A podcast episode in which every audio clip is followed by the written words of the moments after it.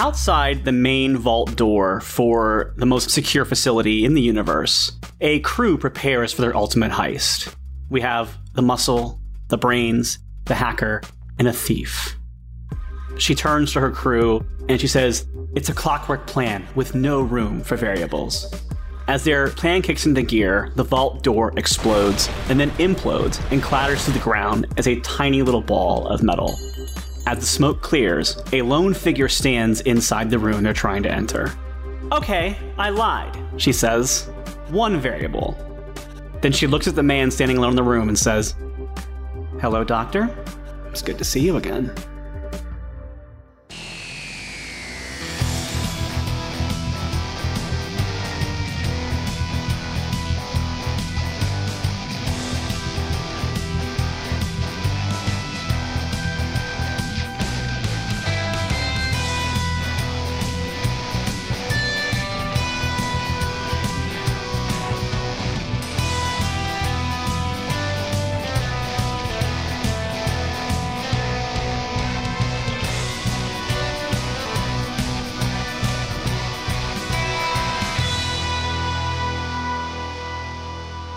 Everybody, and welcome to episode 410 of the Game of Rassilon. I am your game Missy Riley Silverman. Joining me, as always, is our doctor, Dan Peck. Dan, how are you? I'm good. How are you? Doing good, doing good. We had a nice little break from our last episode, and we're doing good. Joining me, as also as always, is of course our engineer, Michael Nixon. Hello, Michael. How are you? I'm still here.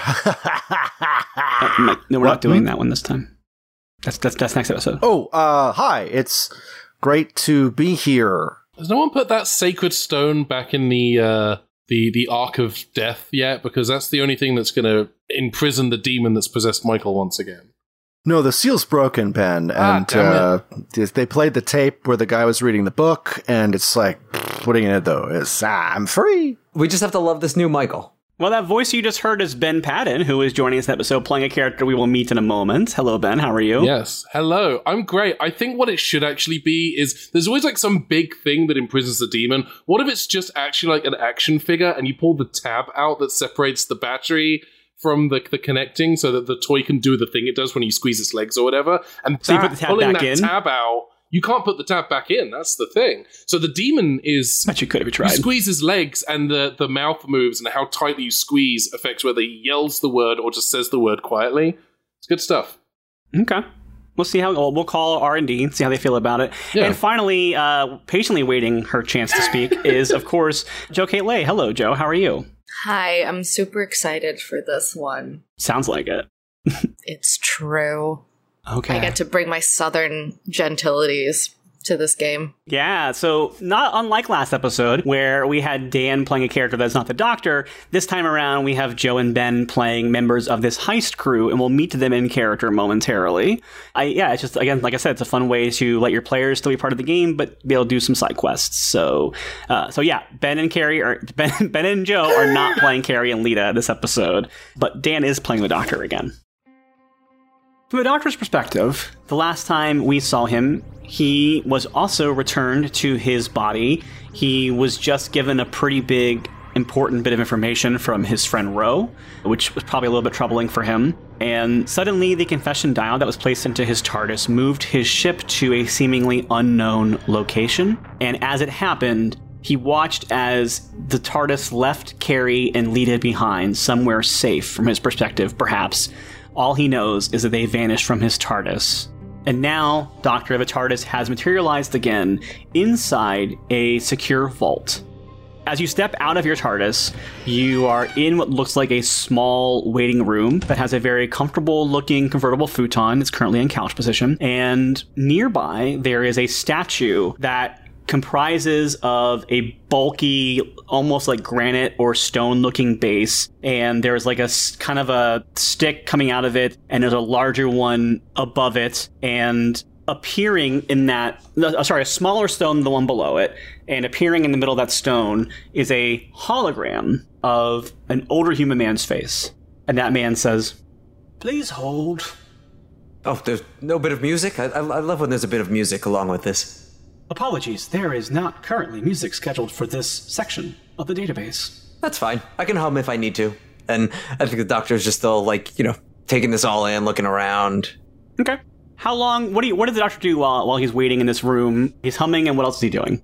Uh, I mean, you have to test the couch. If there's a couch, it's it's Chekhov's couch rule. If you introduce a couch in Act One, you have to test it. So I think the doctor. So goes Dan, the couch eats you and you die. I'm sorry. Uh, so Ben, it's- you're it's playing the been a doctor pleasure. now. Yeah, and- hang on. I had my sheet ready. Okay. The cou- so oh, the couch was a mimic. Oh, that always Yeah, happens. yeah. That always, Always- happens. Always Ah. consider mimics. All right. So the couch, the couch is nice. It's actually less comfortable than it looks like it would be. The way futons often are. You like, oh, it looks like it'd be nice and cushy, and then you lay on it, and there's just that one support beam that you're like, you can tell that like after a long period of time, that's just gonna go right into your back and just mess some stuff up. Oh, I, if I if this were my futon, I would most certainly give it away to a friend. I would find it on my buy nothing Facebook group. I would be sleeping on it. That's a funny reference. to The fact that, that Dan gave his futon to Michael. All right. I'm on Buy Nothing Galactic Sector 4, and uh, there's a great futon on here. Yeah, I think every time though the doctor like goes to lie down, sort of like feet up on the couch, he thinks better about putting his shoes on there. But then also like we'll do that thing where you like half look up to see. Is, is is the stone ready for me yet? It's like when you're cooking and you're keeping an eye on the timer, kind of. it, keep, it keeps saying, please hold. All right. whenever you whenever you address it, it goes it goes. We are not ready to greet you yet. Please hold. And uh, finally, when you feel like your patience is, is there anything else you were gonna do? No, I was just gonna keep walking around. Okay. Eventually, you hear voices from outside, kind of muffled. You can't really place them. And then the vault door explodes, and then implodes, and then clatters to the ground as a tiny ball of metal.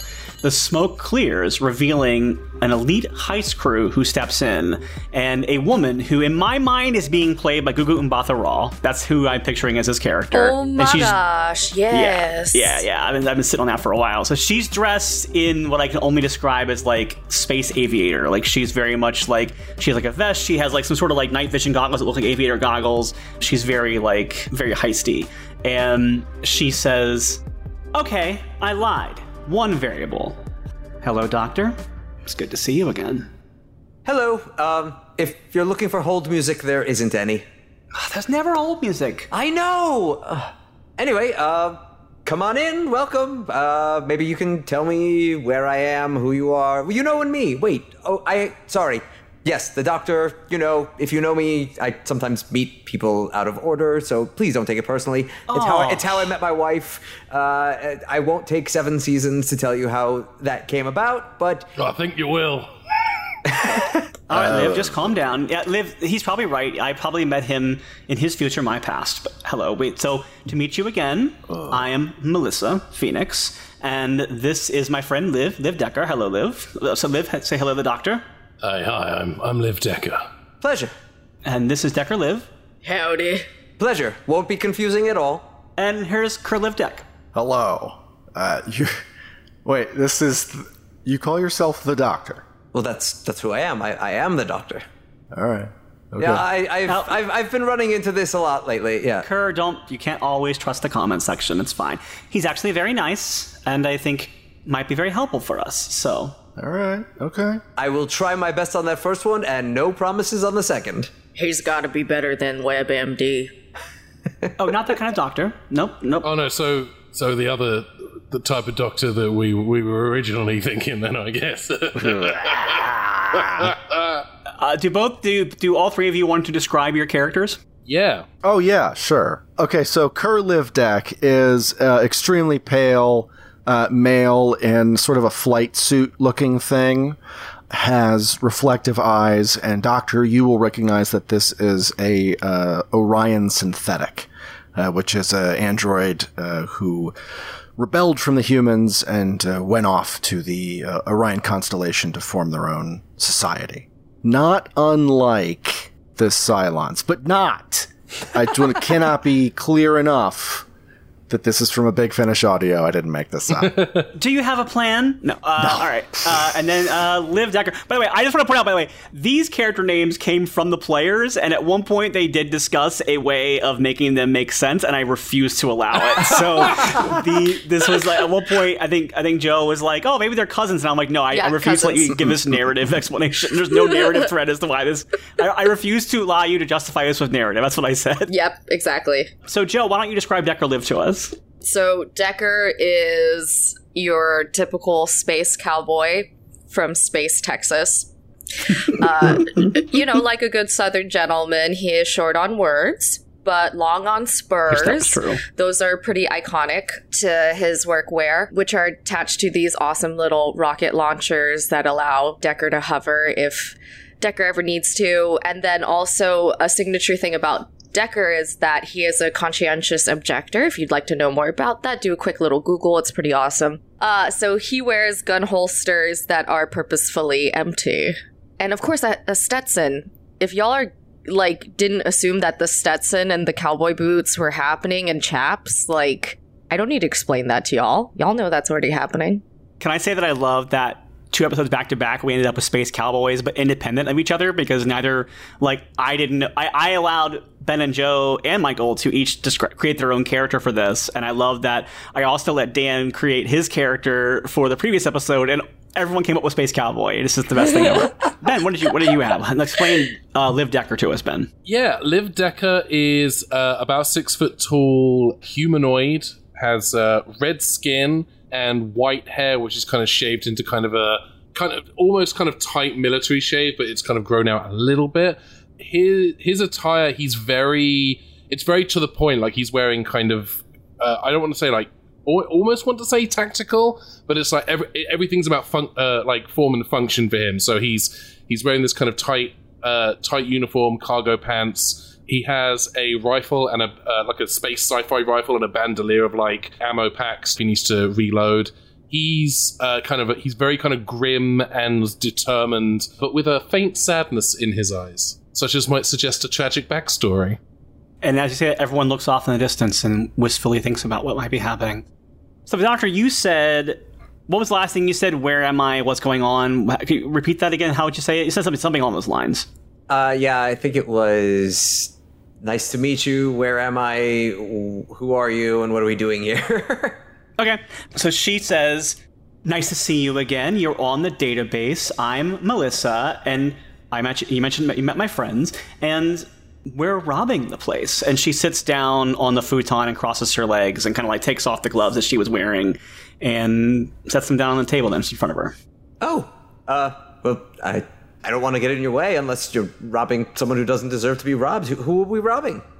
Do you not know the database? I'm, I'm actually going to say you do know what this is, Dan, oh, okay. because you're the doctor.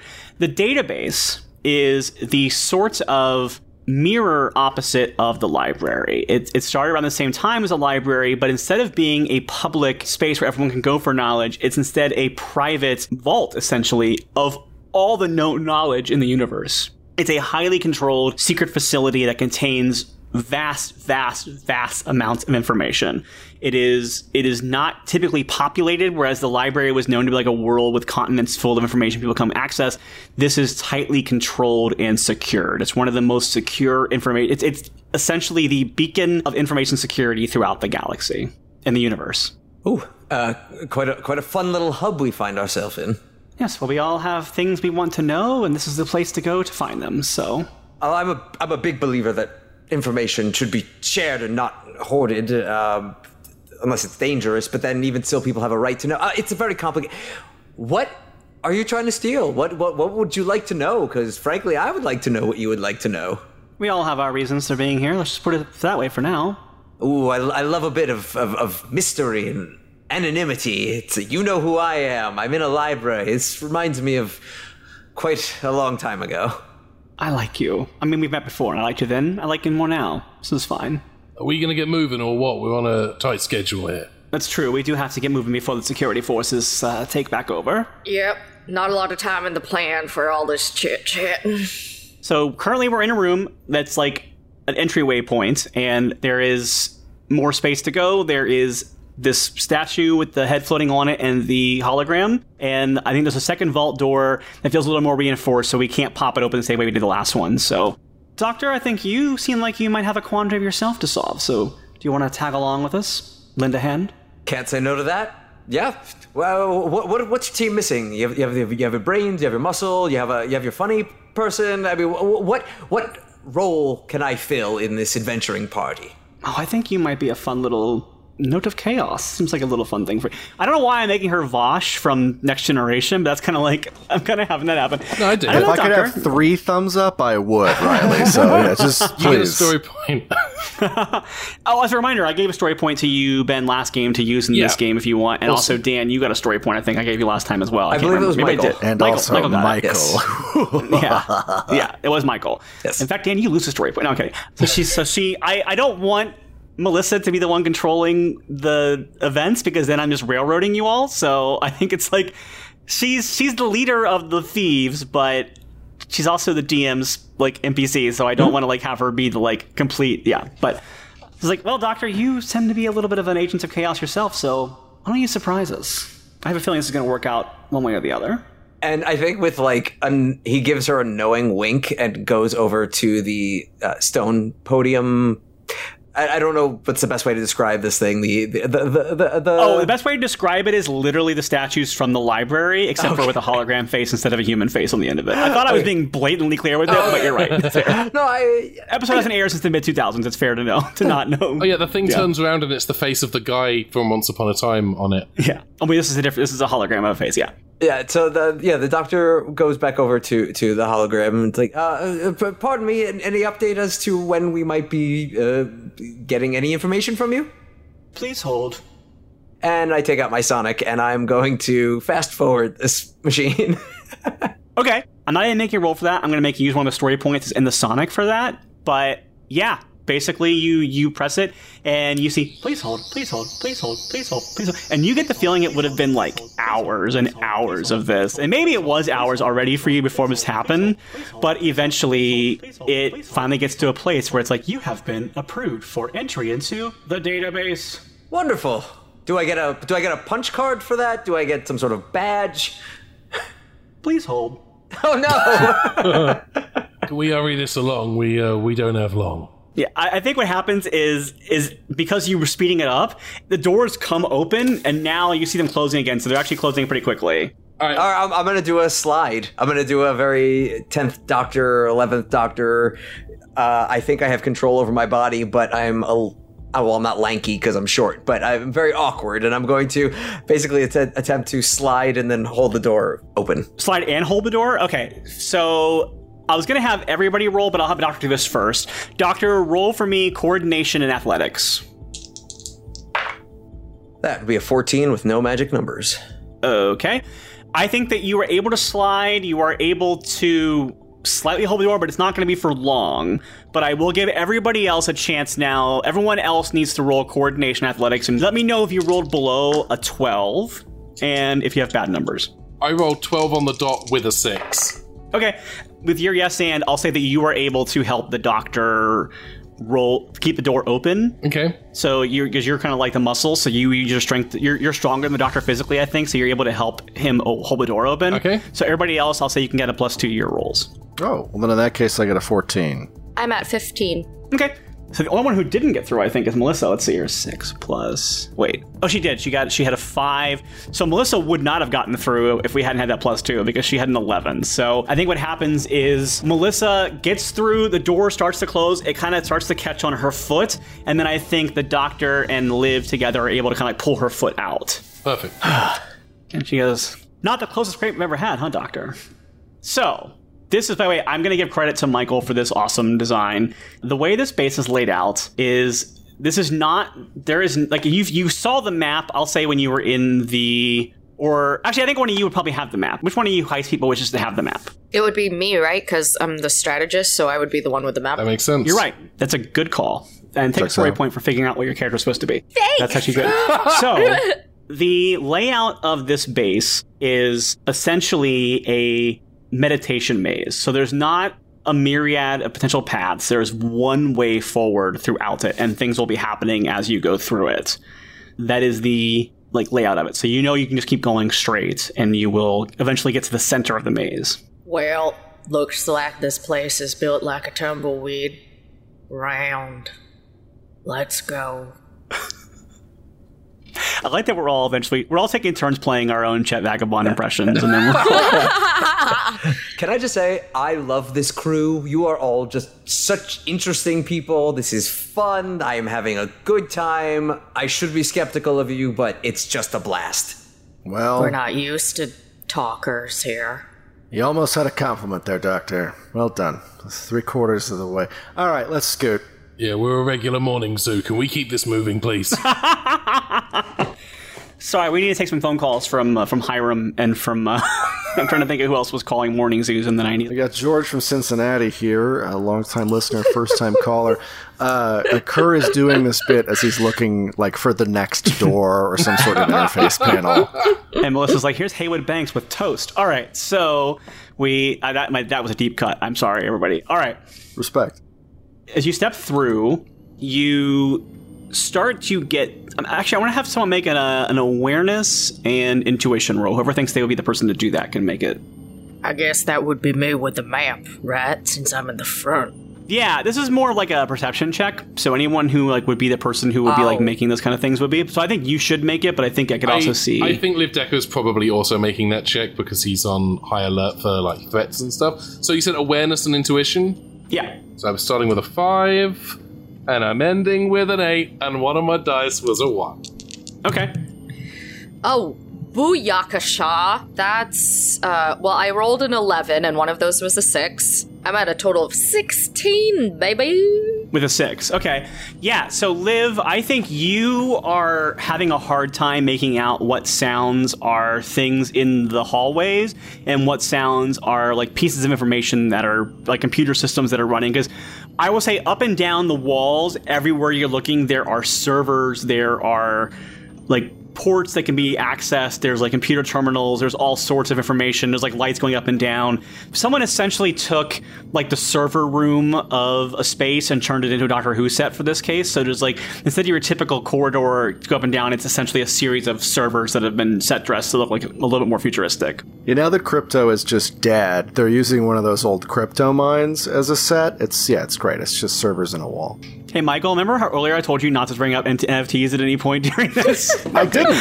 Okay, fair. I, I think this this looks a combination. I would say it's a combination of an actual server bay and a bunch of parts that they bought from the Star Trek people to make the Borg like cubes that has that kind of thing. It's like you just like there's definitely the like circle with all the like electricity going through it. That's normally their stasis chambers, but they're just being used as like set decoration. Incredible. I think the doctor might know, like walking past a couple of these servers, like, oh, I know it's on that one. Uh, that that that's. Why are they hiding this? It's like uh, at a glance, like without even seeing the information. It's like, oh, that one has that one has a treasure map in it.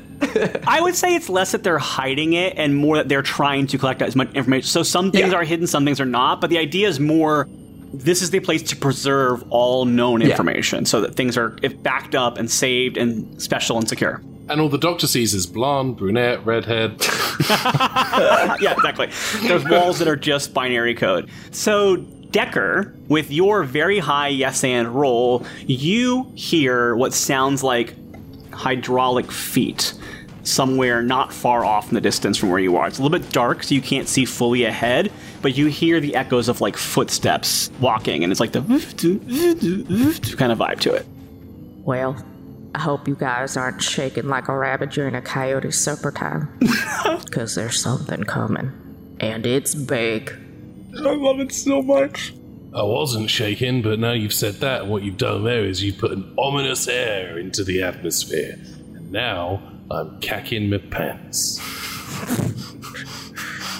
So, do y'all keep going forward, or what do you do? Uh, I think that Liv Decker is going to. Um, I think that he is kind of on high alert now. So I think he, he's like his his gun is up and he's on. He's just on alert for something to you know round the corner. Okay.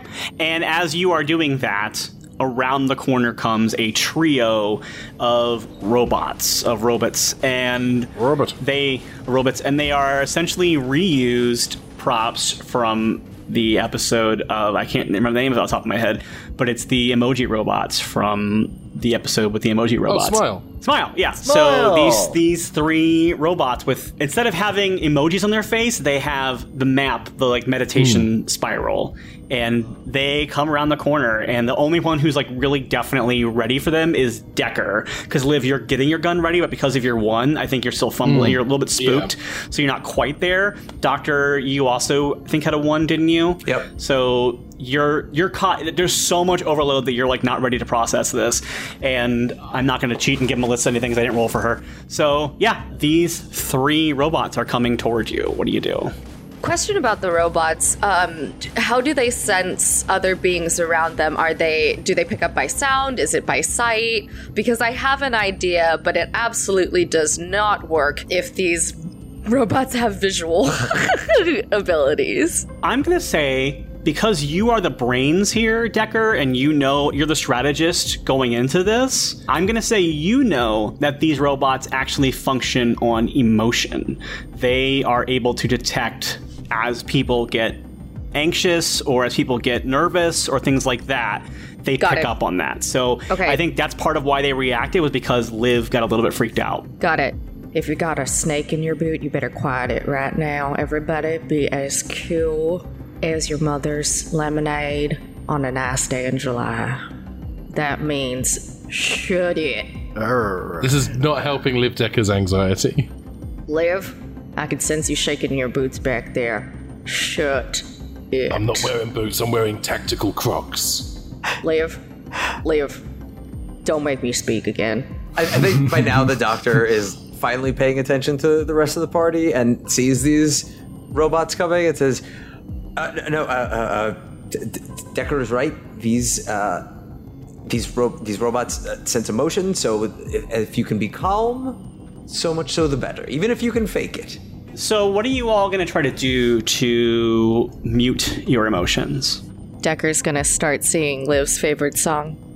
Oh, give me a home where the buffalo roam, and the deer and the antelope play, where seldom Is heard a discouraging word, And the skies is are not not cloudy cloudy all all day. day. Why are we doing this?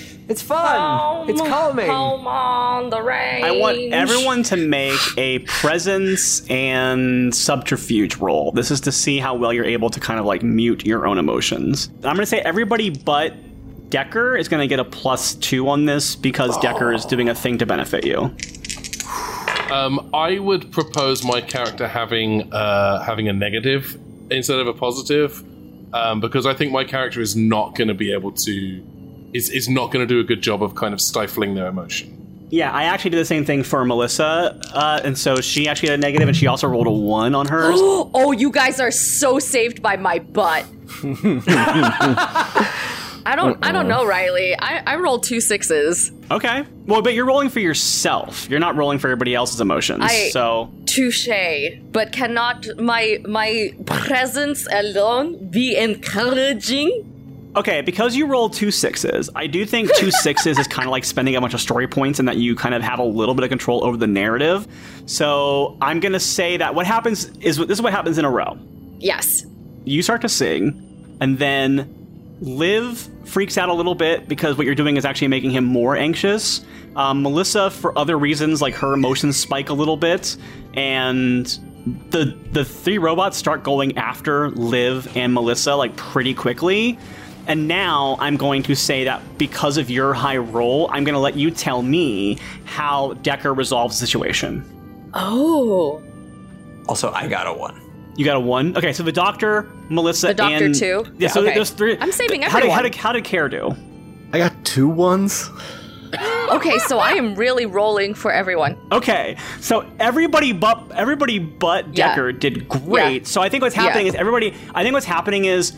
One person's freaking out. The robots start to attack. Like their f- display turns red, Right. And there's like, like there's a target. And what's happening is, as one happens, everybody else starts to freak out. The only person who's Right. not freaking out is calm, peaceful warrior Decker. Everybody but Decker was unable to like suppress their emotions. And in fact, it was kind of like that, like don't think about elephants thing, and next thing you know, all you can think about Yes, is elephants. Like do. everybody else was like, don't freak out, don't freak out, don't freak out, don't be suspicious, don't be suspicious. So that's what was happening, and Decker was just able to be cool as a cucumber. So we're essentially in a conflict, Mm-hmm. but because you rolled so well and you got both yes ands, Mm-hmm. I'm giving you narrative control. So tell me how you resolve this. Like whatever you say happens here is what happens to these robots.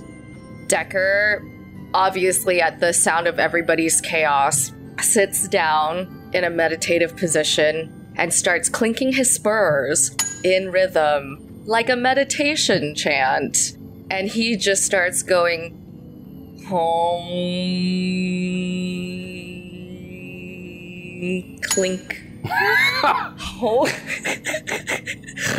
this is repetitive and in the process of this the robots i don't know like i there's somehow the robots get like join in the meditation circle. It just becomes a calming circle. It's like a calming circle with witches but instead of magic this is the power of meditation. Okay. What does it what does it do to affect the robots? well i think the robots like catch on. They love meditation right? So they they start sitting crisscross applesauce just like decker and they start humming along. And they all harmonize to make a lovely quartet is that how many robots there are There were plus three. Decker? Yes. Oh, I guessed correctly. Quartet. Mm, here we go.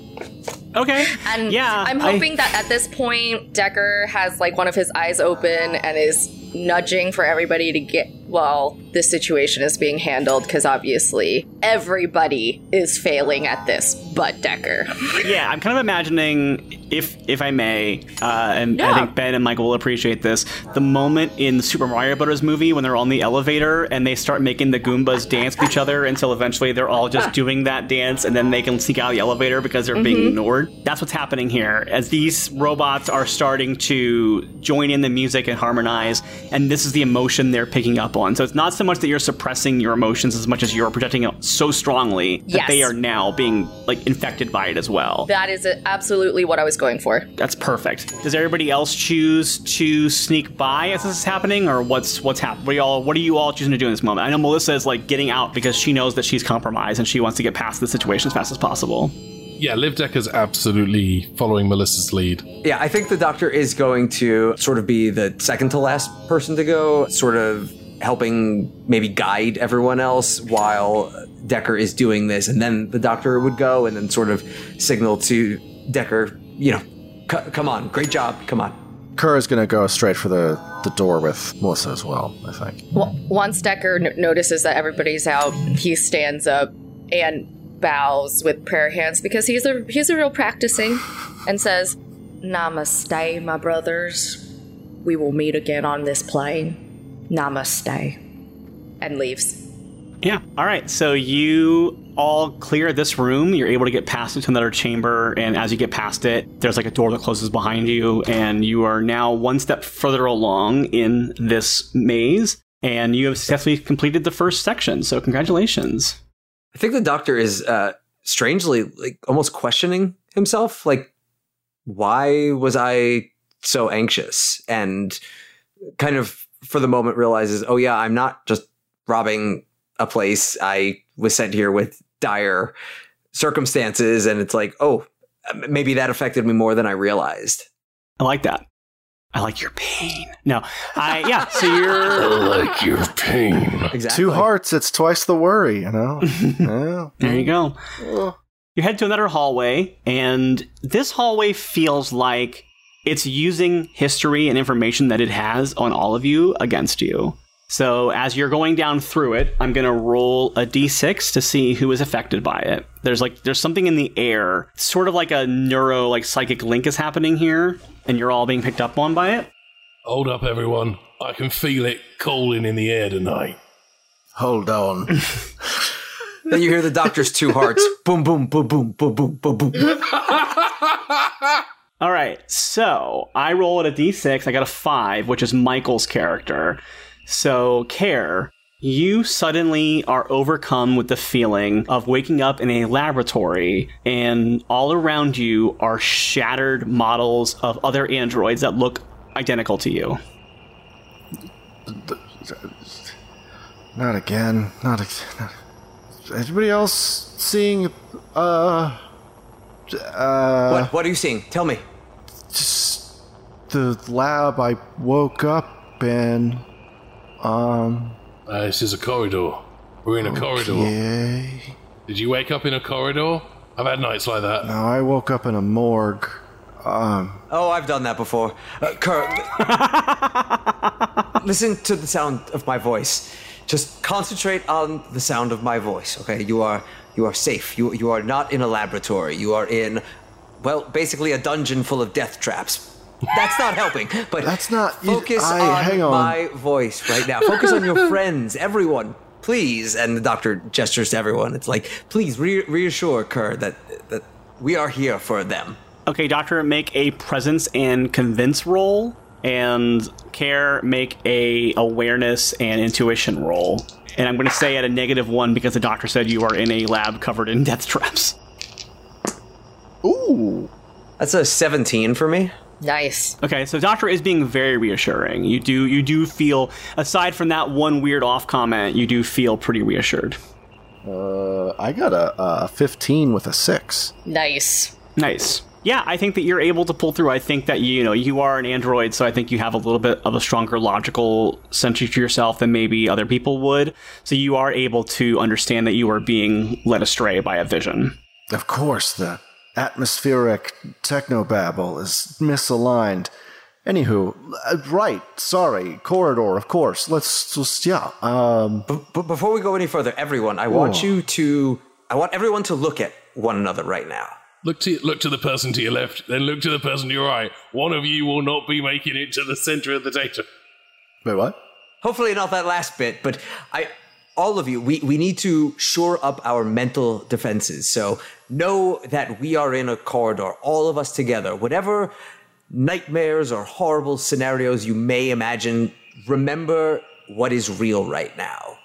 This is real. Your friends, your coworkers, the stranger, and he, the doctor points to himself. We are all real, and we are we are all in this together.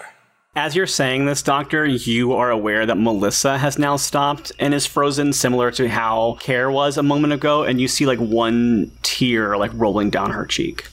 Melissa, can can you tell me what you see? She's not responding to you. She's kind of like she's like in the vision. She's like not speaking it out loud. She's like in whatever it is.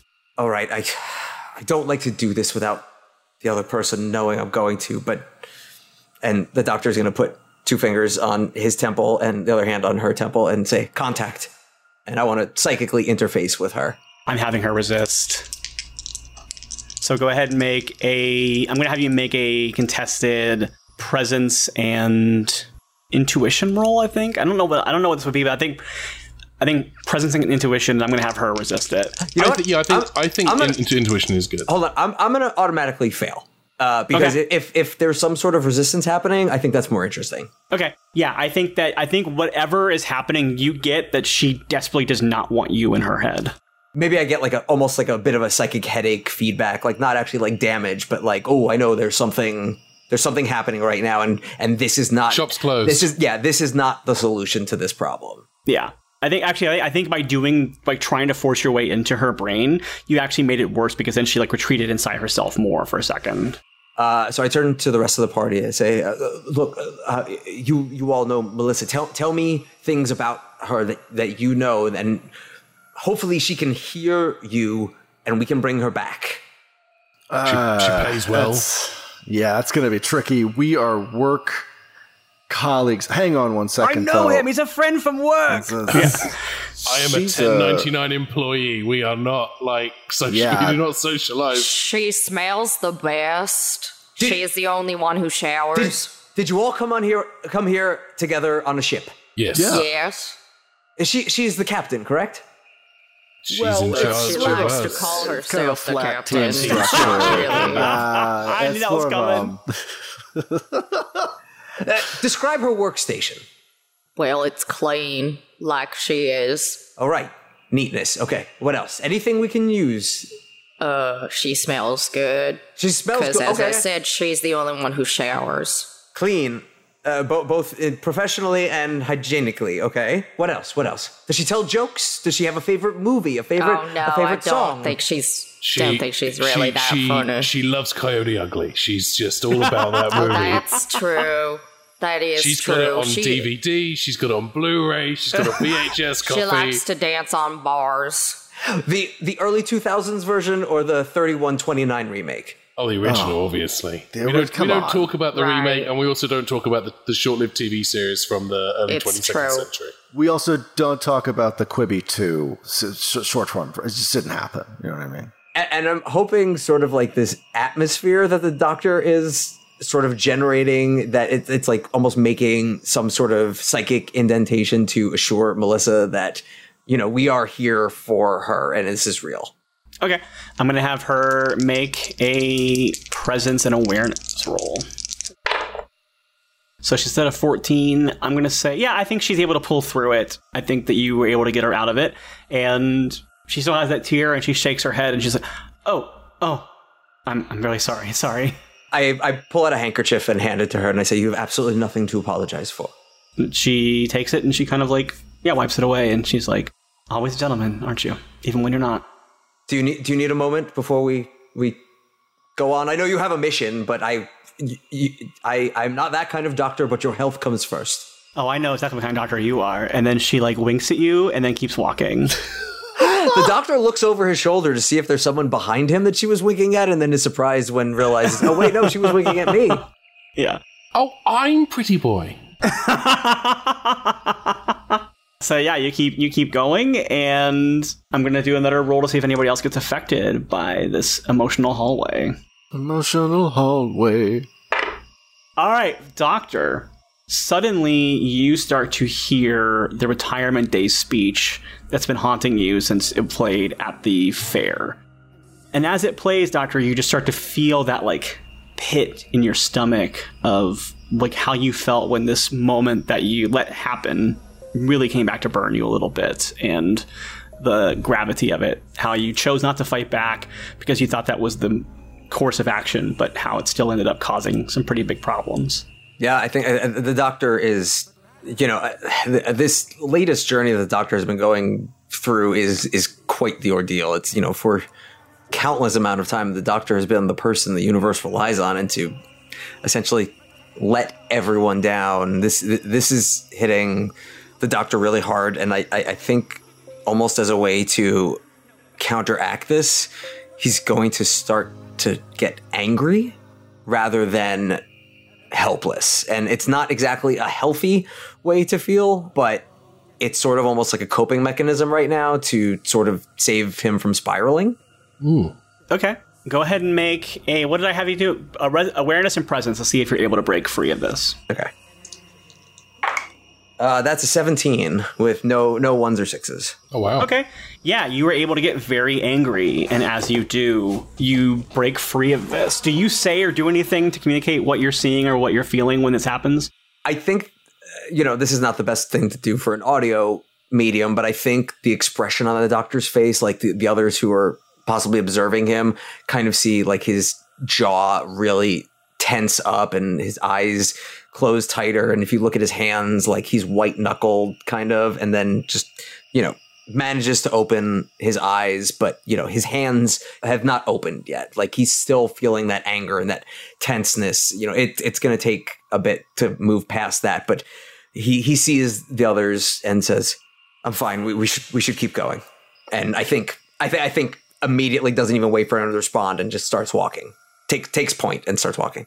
Okay. I think at this point you all have, have been able to clear the emotional hallway. So you you get through this and the door closes behind you, but because there's a creature among you who is emanating a lot of extreme anger right now, you hear the sound of more robots coming towards you and this time they already have the red lights on and they are like ready to fire. Yeah, so the, I think the doctor still has very similar sort of like he knows that he is the problem right now, so he kind of like puts a hand out and says, "Ever, stay behind me. And the doctor. I think we're gonna stop real quickly, and we're gonna move into what's a conflict at this point. So, because these these these robots are hostile, there's no stopping them from being hostile at this point. They are already they have been alerted to hostility by what you have done. So everyone, so we have our situation now. We have robots that are coming. You've all just avoided a room that was full of emotion, but now you're back to yourselves again, and the doctor is angry. So.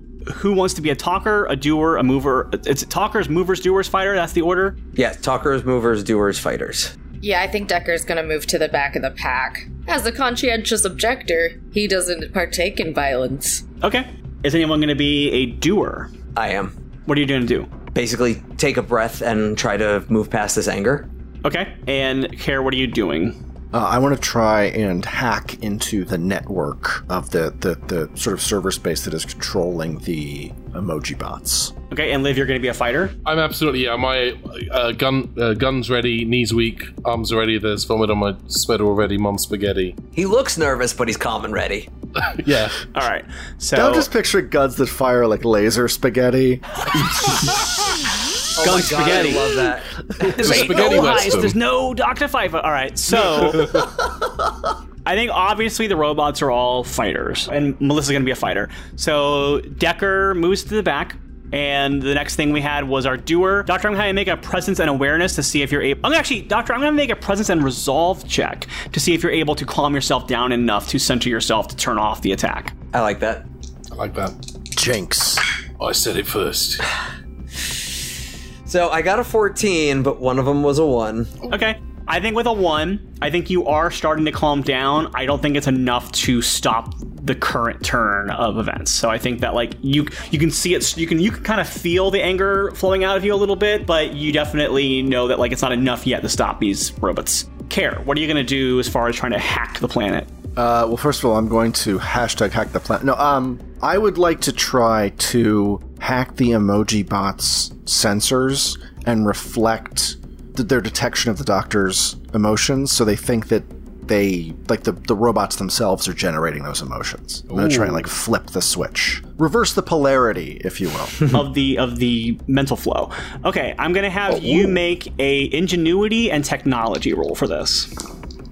Oh God, there's so many numbers. All right, I got a 14. None of them were magic. Okay, with a 14, I'm gonna say you were able to get one of the emoji bots to turn on the rest of its group. Perfect. Ben, why don't you roll from? I'll let, I'll let you go before the robots do because you're a player. So player. and I don't I don't hate the player. I only hate the game. Uh, give me just a second. so I need to pull up the laser rifle stats for the game. Give me just one second. Okay. Oh, it's a 1 pew pew. One pew pew. Okay, good. So the laser rifle stats I'm seeing are four dash L dash L. So if I get a if I get a hit, that's lethal. If I get a yes and, it's lethal. If I get a yes but or a no but, that's a four. Four. Okay, so let me go ahead and roll that. Uh, it's going to be coordination and conflict. So I'm starting with a base of nine, Okay. and then I add eight to that. So Wow. that is a 17 total. Okay. And was that was there a one or a six in there? No, they're both fours. Okay. Let me see how the uh, the robot deals with it. The fours are with you, Ben. I said the fours are with you, Ben. No, I, I heard. Ben, I think No, you no, may, we- I, I think you may have no, frozen. we- ben, the fours are with you. Okay, so the bot got a six and a one, which kind of throws things into a messy area, but that was a 13. So because it did not beat your roll, and because I mm-hmm. also I'm gonna have the one carry, so the one is the the the no butt. So I'm gonna mm-hmm. say that not only did you hit it, it actually destroyed it. So one of these Nice. robots is now taken care of. So only one robot now is actually a threat because one was already hacked by care. So we have one robot that is going to now fire on you, Liv, because you're the one who attacked. It's like it, it, it sees you as the threat now because you have a weapon and you're firing. So, so it's going to make a coordination and conflict roll.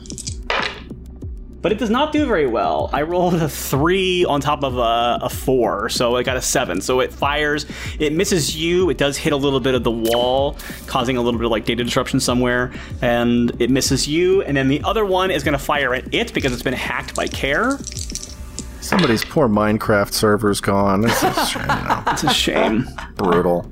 Yeah, this one it fires, it hits the other bot, but not enough to destroy it. So the other bot is is the one who one who attacked is still up and running, but it's a little bit more worse for wear. So now we are back at the top of the order again, and what is everybody doing now? Did Melissa take her action that turn? Oh, you're right. Melissa was firing. I forgot to do that. I keep forgetting that I'm playing multiple characters here. All right, so Melissa is going to fire on this the last robot. She actually has a pretty good coordination in conflict, so she also has a laser pistol, so that's good. So she does hit it, and it was not there was no yes and or anything, so she hits it for enough damage, I think, to take it out. So that that one is gone now, and now the only one left is the one that's been repro- reprogrammed by uh, Care. So what are you going to do with this one now that you have a, a bot that is your bot? I think I'm. It's a mount now. I'm gonna ride and I'm gonna ride it. No, no. Not unlike Carrie thinking that the the human sized tree was Treebeard. I think you're misrepresenting how big this thing is and how much it can carry anybody. They're extremely small. Don't do that. I think uh, Care is going to walk up to the the the robot and lean down to get face to face with it and say, "You are no one's servant. Be free." And then get up and walk away from the robot. A question mark appears on its screen. The doctor leans into Kerr and whispers, "Right now, you're my favorite." It's, you know, I do I do what I can. I don't I don't know. Not for me. Bye. All right. Kurt is not good at emotions. He's a machine. Um, so Yeah. he's gonna, uh, I think, go to the um, whatever the next sort of thing is. If there's any sort of interface, I think Care's always on the lookout for like places to hack. What's the next thing? Well, I was gonna say the hole that got blasted. Like, is it is it possibly like an a, a cheat way instead of going straight because it is one straight line as you've explained? The hole that was blasted, like, is it? Is it kind of like when you're in IKEA and it's like, don't want to go through lighting? Go through here so that you can skip all the way to house goods. You know what I'm talking about? It's not necessarily like a door that's created, but there's a, a hole big enough that you could crawl through. It's a Jefferies tube. It doesn't go to a different route. It goes to the same. It goes to further along in the maze. So you're skipping essentially No, a chamber. course. But yeah, because it's Yeah, all yeah, one yeah, big yeah. long path. So Right, right. No, no, no. I, I did get that. I, yeah, I sure. Yeah, like why not? Why not? Let's let's let's let's skip a room or two or however many you Yeah. say that we're skipping. So it's 10 story points. You have 10 story points. I'll say it costs you five because you're skipping several rooms. And I think that that's a good trade off, I think. sure. Yeah. I mean that's fun. I'm upset because I thought we could stop and get some meatballs on the way. I, I think before the doctor uh, leaves this room, though, he he does give the room like a bit of a, a, a sonic scan just to like. I think he's looking for something that he knows is not there because What are you looking for? I think he's looking for something that would have manipulated his emotion beyond the fear element because right now I think the doctor is entirely in his head. Like something that we don't really ever get too much on the show, but it's like he just had the failure of, you know, he had to he had to resort to anger in order to free himself. He doesn't like the lack of control that, you know, he was brought here. Like I think the doctor is kind of like his friends are not with him. It's I think the doctor is like a bit shaken, but is doing Yeah. his best to blame outside uh, factors rather than addressing it internally. But this is not something that he's sharing with the rest of the party. He's looking for an Yeah. excuse rather Exactly. than. I Yeah, like yeah, I this. dig that. Yeah, I like this though. Dan, make a straight one, just roll 1d6 for me and tell me if it's odd or even. Okay. That would be an odd. Okay. You realize that there is information in this database that you are looking for, and that's part of why your TARDIS brought you here. Because you were brought here by something. You know, you, you didn't just randomly show up here. You were brought here for a reason. Right. And as you sonic around, there's just like random data flying everywhere around you. Nothing particularly self contained in a spot that you could like grab it and research it. But as you are searching around, as you are looking out for something, three words come to you through your sonic. And those three words are civil time war. Listeners, if you could see the face I'm making right now. I, can- I mean, I can see it's pretty great. And I, I yeah, I think with those three words, it does two things. It helps the doctor maybe be a little less angry at himself, but I think the anger is still there because the fact that a time war is being brought up is i mean that's that, that's a, a very important part of the doctor's past. And i think i think what this does though is it kind of refocuses that anger into determination to be like okay now there's a problem in front of me. Uh, you know it's almost like a glimmer of hope. Like i at least i know why i'm here. Make a presence and make a presence and convince roll. I'm going to see how well you're able to convince yourself that you actually are able to put this aside and continue forward and feel determined. i 'cause- did Ooh. i did roll i have a 19 in total with a 6 Okay. Yeah. Then I will let you say that the what you happened, what you what you said, happened exactly how you wanted it to. You were Okay. able to convince yourself, I need to set, I need to make this part of me, and I need to push forward and and make it stronger and make myself move forward. Yeah. And also because of the six, I'm going to give you that as you're trying to calm yourself, you feel a hand kind of reach into your hand comfortingly, and you look and it's Melissa, and not unlike how you kind of helped bring her back from the fold earlier, she looks you in the eye and she's just very reassuring and calm, and just you feel comfortable with her in a way that like you haven't quite placed yet, and she says. Everything they say about you, you know is not true. You know who you are. I know who you are. You are a good man. And what, what you're going to learn here, I imagine, is not your fault. I think the doctor can't help but smile and go, Melissa Phoenix, I can't wait to meet you. And she goes, It's pretty incredible. And then, and then she like winks at you, and then she goes through the hole that has been created by, by Decker. And the doctor will follow. Okay. So I'm skipping several rooms, which is good because we needed that. And You're so welcome. I know I'm very happy about it because I was like, I'm this is starting to get repetitive and I feel bad about it. So this is great. You enter a chamber that doesn't have as many of the terminals set up. Doctor kind of reminds you of the chamber and the convent you were in, like the chamber designed to affect the acoustics of sounds around you. But unlike that chamber where it was designed to be one sound amplified, acoustics in this room are in a constant state of flux. There's panels that are flipping around, they're changing, they're readjusting, they're moving around. And as you go through the room, sometimes you can hear everything, sometimes you can hear nothing. As you're speaking to each other, people's words will cut off in the middle of something. Sometimes sometimes somebody whispering gets extremely loud. So this is a this is a sound chamber that's constantly in flux. And I want to have everybody make for me a presence and survival roll. 18 with a 6. 18 to 6, Doctor, you're fine. I rolled a total of nine. Okay. Well, I rolled a nine with a one. Care? I rolled a nine. Just Okay. normal. Ev- weirdly, we all rolled a 9 except for the Doctor. Everyone Oh, that's so funny. The doctor rolled two nines. So there's a loud echoing. acou- It's like a boom. It's so loud that everybody but the, the doctor kind of. I think because of your you had a six, didn't you say, doctor? Mm-hmm. Yes. Because of your six, you see it coming, and you you're about to shout everyone, and then you realize you can't shout because it'll make it worse. So you are able to cover your ears quickly enough, but nobody else is able to because you're not able to warn them. Everybody else is going to take a damage to your presence, uh, no, to your awareness because it's hearing. So you wow. all suddenly have a painful ringing in your ears from this. Like it's such a loud boom. It's like an explosion happened right next to your head. Yeah. But there's no explosion, it's just sound. And it's it could literally be something as quiet as someone's footstep is being amplified so loudly. Decker, you are taking an extra point to your awareness because you rolled a one. Oh, Uh, me? live. Do You, you, mean live, Decker? not. Yeah. Who, who rolled a you one? don't mean me. I Who did. rolled a one? You rolled a one, so Liv. you, you Liv. take two, Deb. Yeah, so you your, Live your Decker, awareness, your Kerr, or Yeah, sorry. I thought I was thinking that Joe said that, that that she rolled a one, but maybe it was Ben. You're right. Sorry. Oh, boy. So Ben, your your awareness is down now to one because you Oh, boy. you you're you're in a lot of pain, and then the room keeps shifting. This is this is continuing to happen because no one's moved, so you're all still Yeah. in this. Kerr's going to move to support Liv and and help him through How are you doing that?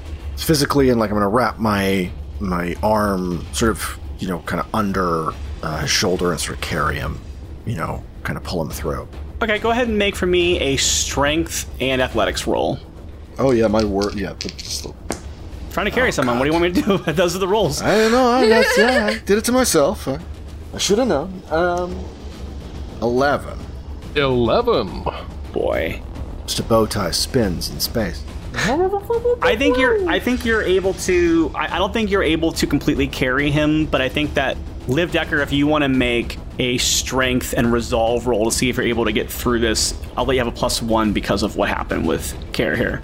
Strength and reserve plus one is a base of six. and then I rolled snake eyes.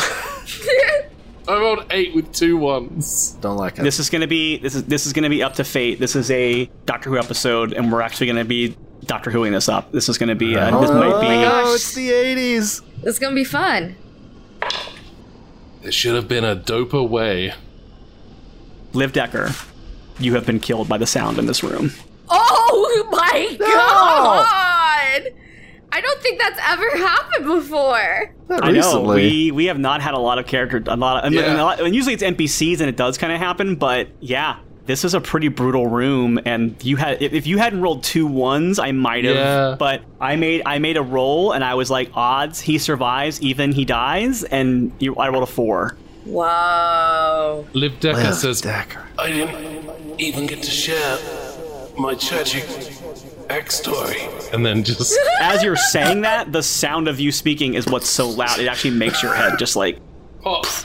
Oh my gosh. But in a family friendly way, yeah, in a strictly PG 13 uh, sense. yeah, All right, so uh, peace out. yeah. Sorry, Ben. Suddenly, a, suddenly a robot with Ben's face on it shows up. Now, it's fine. Yeah, no, I'll just do a new character called Decker Live. Wait, no. Okay, that's so. What about Oh, Kurd Liv? Ah, ah, man. Ah. that just happened. Yeah, I'm sorry. I'm sorry, That's Liv, that okay. you are. But Liv, you do not, in fact, live. Ooh. Liv But I will say that I will say that everybody else was able to get out of this room safely because I don't want to have You the entire only Liv party die. dies. Yeah. Wow. I think the doctor is like, you know, the, the doctor's been around plenty of death before, but you know, this is one of those times. It's like, all right, you need to tell me why you're here now because you've now lost one of your crew, and and and looks right at Melissa. It's like, you say you know me, so you know how serious I am. What did you come here for? What is worth someone's life? we she seems really shaken because she did not expect this to happen either she goes we all came for our own reasons. We all had things we wanted here. Liv had something he wanted to accomplish and he came here looking for information to find it. His his people were from a set of worlds that fought the daleks and everybody he knew died. All he wanted to do was find out where his brother fell so he could go back he could go fall with him. Then let's not let his sacrifice be for nothing. And the doctor continues onward. I think that's honestly all that Melissa needed to say. It's like, Yeah. yeah, yep. I, I think she feels a little bit more broken up about it than even the doctor does. I think she sits down and she like puts her hand on him, and she, you can tell that she's and she says like, "I'm, I'm sorry. I'm, I'm so sorry." He was a good man, Melissa. Now we can't let our faces be as long as the Mississippi River. we gotta keep going on. Stop it, you guys can't laugh while I am taking a line. That line was ruined because everybody laughed. No, it was perfect. Uh, bless you, Decker. You, uh, I think you said what we're all thinking. Um, let's keep moving. All right, we continue onward. I think there's one last wall, one last major. Uh, God, which one are you going to pick? I think you know which one I'm going to pick, which is Ball the pit room. firewall. Ball pit room. Ball pit room. Ball room. pit room. We are, that was the last episode, Dan. I know. two episodes ago now, but yeah. Uh, I think you come to the firewall. It's a literal wall of fire. There is a chamber that has random jets that fire up.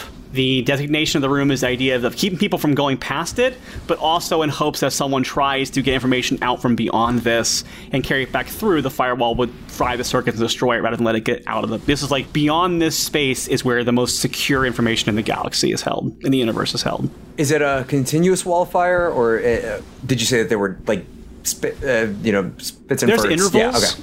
but they're not they're not on any sort of rhythm. They're actually designed to be random and with intervals so that people can't predict the exact firing of them. Oh, okay. The doctor would like to observe this and there has to be some sort of method to the madness. Like even when like n- random numbers are generating, that there are still rules to it. And since the doctor is, you know, otherworldly, I, I want to see, you know, I'll gladly roll to see if I can sort of figure out what is the algorithm that controls the randomness of this.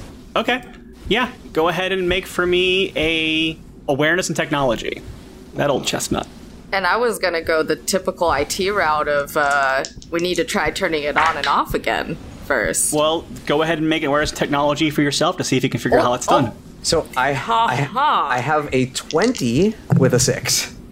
Dan, the floor All is right, well- yours. How do you resolve the situation? Okay, yeah, I think that despite the fact that this is completely random, again, the doctor has, you know, ninth dimensional math skills or whatever you want to call it, and can sort of predict the the randomness of it. So he says, "Don't follow me," and then just takes off and is just sort of like hop, skip, and a jump. It, it's very it's very similar to uh, Padme on the uh, on the conveyor belt in episode two. Like you know, like there's things coming down, there's arms, and, and the doctor is almost like gracefully, almost like balletically dancing through it, like defying every amount of reason. Like mm-hmm, there's mm-hmm. no indication that what's going to come next, but the doctor is just for whatever reason, and then makes the other side and puts his arms up as if he just landed like a gymnastics move.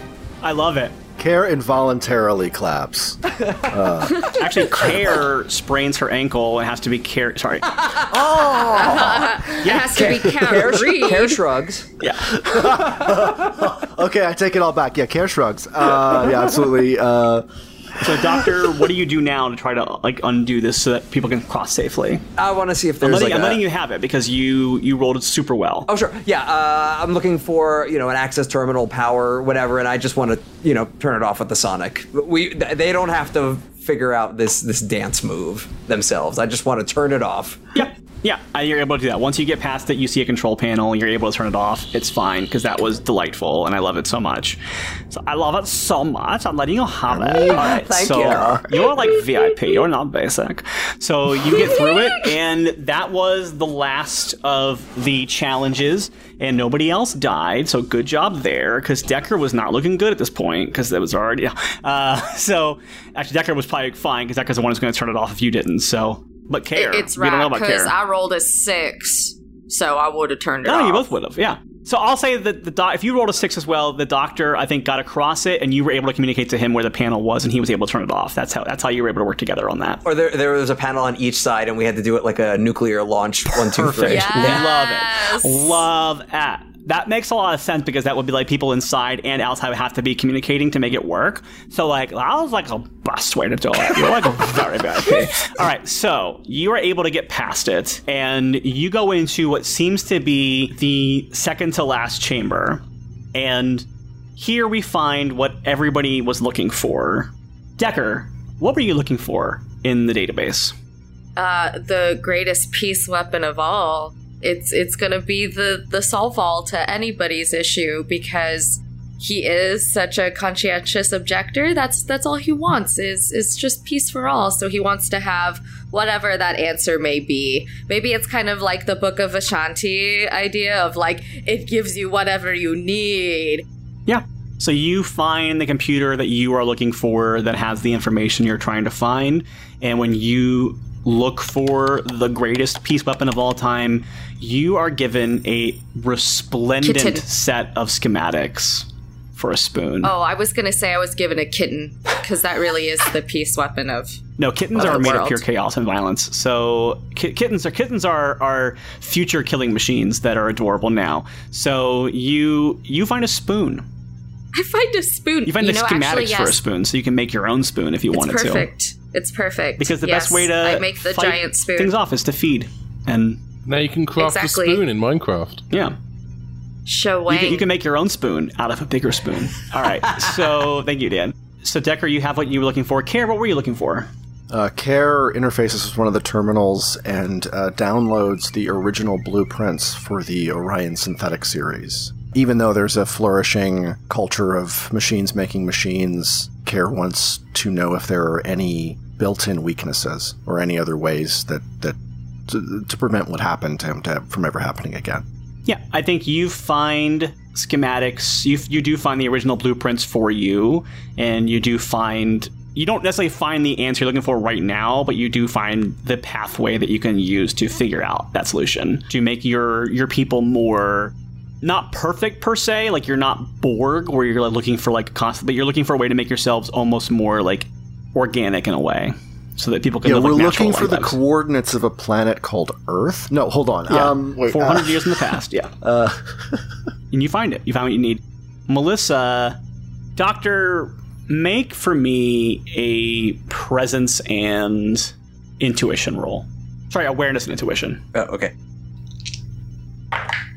Uh, 13. Okay. You you see her at a terminal and she's looking up some information, some data, and you see like you kind of see like a genome, almost like someone's looking for like a cure for something. But like you're kind of like, I- I'm up to you, but I'm, I'm assuming you're probably giving her a little bit of privacy. Yeah, yeah. And the audience sees that while she's doing this with one hand, with her other hand, she is sticking essentially like a futuristic flash drive type thing into another slot, and she's downloading something from the base that she is keeping the doctor from seeing. And then we see her lift her hand up and slip it into her pocket. And the doctor does not notice that because your roll wasn't high enough, but the audience sees it happen.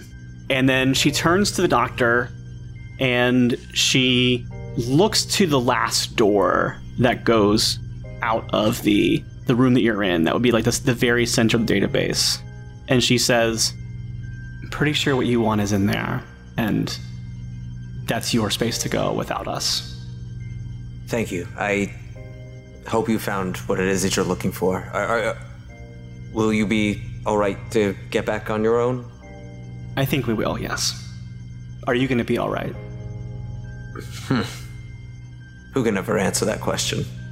But Melissa, can't wait to meet you again. Oh, you will quite enjoy it. Trust me. And then she like taps her nose and then she leaves with her party in tow. So Doctor, as as your newfound friends and your enigmatic new buddy disappear, these last doors open. What do you do? The, the doctor does what he does best. He puts one foot in front of the other and sees what's coming. All right, love that. You step into this room, Doctor, and it's kind of like a, a quaint study or library. It is there are there are bookshelves, there are sitting chairs. It still looks like the inside of a vault. It has that vault vibe to it, but it's like a vault that has been set dressed to look like an elegant study.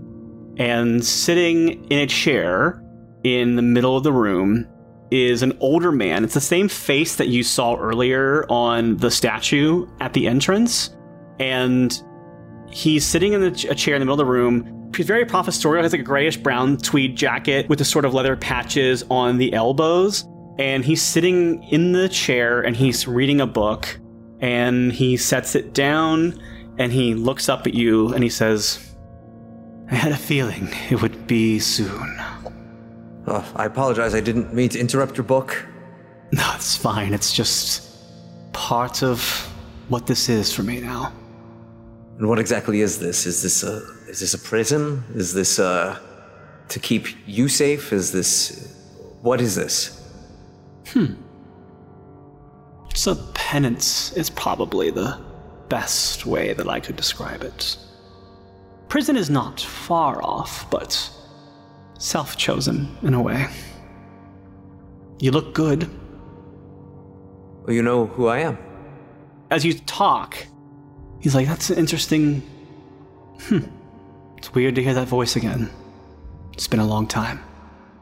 Well, I I think it's only fair that if you know who I am, I should know who you are. We've met before. Yes, but I have this condition. No, I know. I'm just sorry. i it's amusing.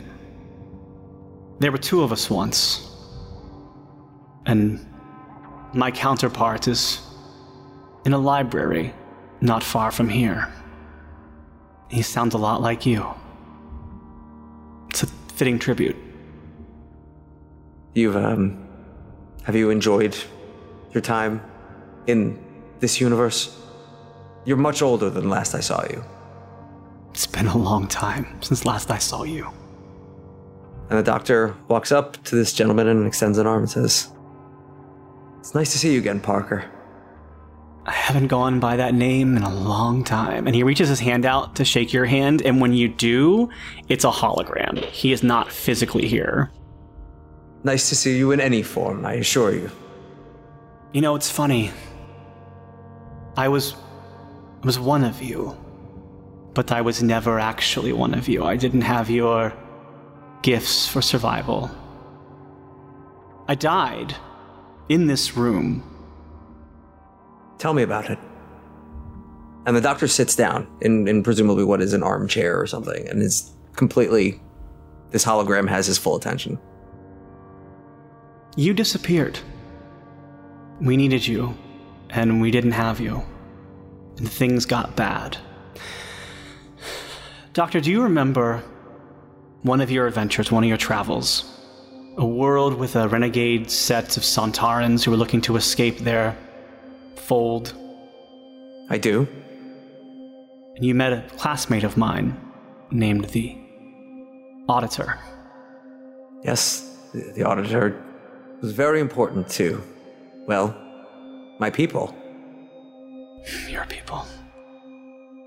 They became my people by the end as well, you know, just because I couldn't survive with you. They mattered.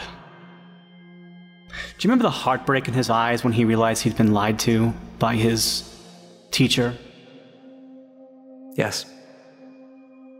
Imagine that pain spread out across a generation of Time Lords, all reaching out into the universe for the very first time.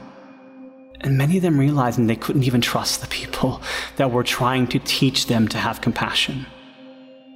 You're different than all the other Time Lords, you know. You are able to suck it up somehow. You're able to just push through and adapt and learn and grow, but so many of your people just get bitter and angry.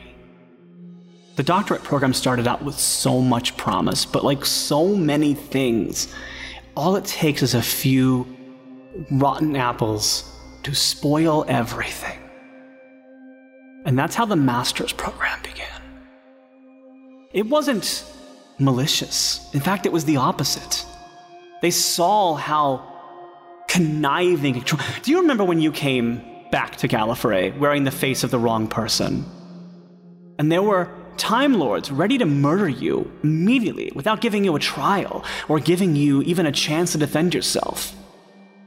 And those are the people that we sent out into the universe, telling them they were responsible for making it all better. It's arrogance, it's hubris. And eventually, those two sides turned against each other. You think the time war that you lived through was bad?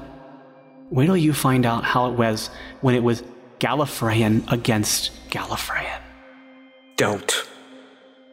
And the doctor kind of stands up and it's just looking at nothing and everything. In the room around you, Doctor, there are monitors and screens, but they're all showing staticky things. You can't really see what's happening in them. But he seems, seems to be able to see something on all of them. So that's my part of my penance is to witness the horrors of a new time war. and you can see it happening?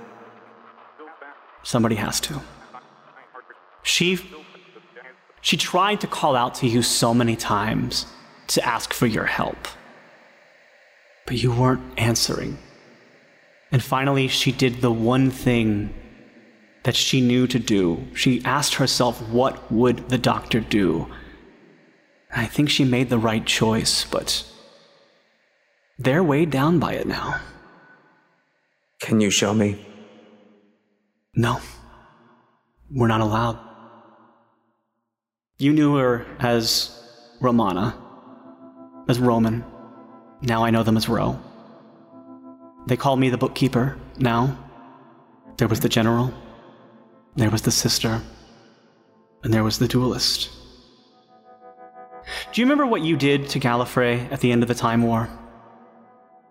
It's a bit unclear, but it was ultimately saved. Yeah. You locked it away in a pocket dimension. That led you to a moment of negotiation with humans and Zygons, did it not? You locked them in a room and kept them there until they could find a way to make peace. So she did what you would do. She locked Gallifrey away until the doctorate program and the master's program could find their way to making peace. And until they do, they are not welcome in the universe. And nobody else has to deal with what they're doing to each other, but I have to see all of it, and that is my penance for being part of the Five. The doctor is full on pacing at this point. So, what you're telling me is that the negotiation is ongoing. Yes, it's outside of space, outside of time, but it's not too late. The negotiation hasn't begun. I have to watch them do what they do to each other every single day. Then tell me where the negotiations are happening. Because it's time for negotiations to begin. With the doctor. I don't know where Gallifrey is. There's only one of us who knows And who's that?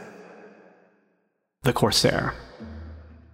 Well, her daughter. His daughter, her daughter. But it, it's, fu- it's fucky. The Corsair, of course, died, but their child has taken up their mantle. She was one of us. She knows where Gallifrey is. If only she could remember who she was. Where can I find her? You already have. We cut to a scene in rural France in the 1700s, and we see a woman carrying an ornate sword with a very fancy bauble at the end of it.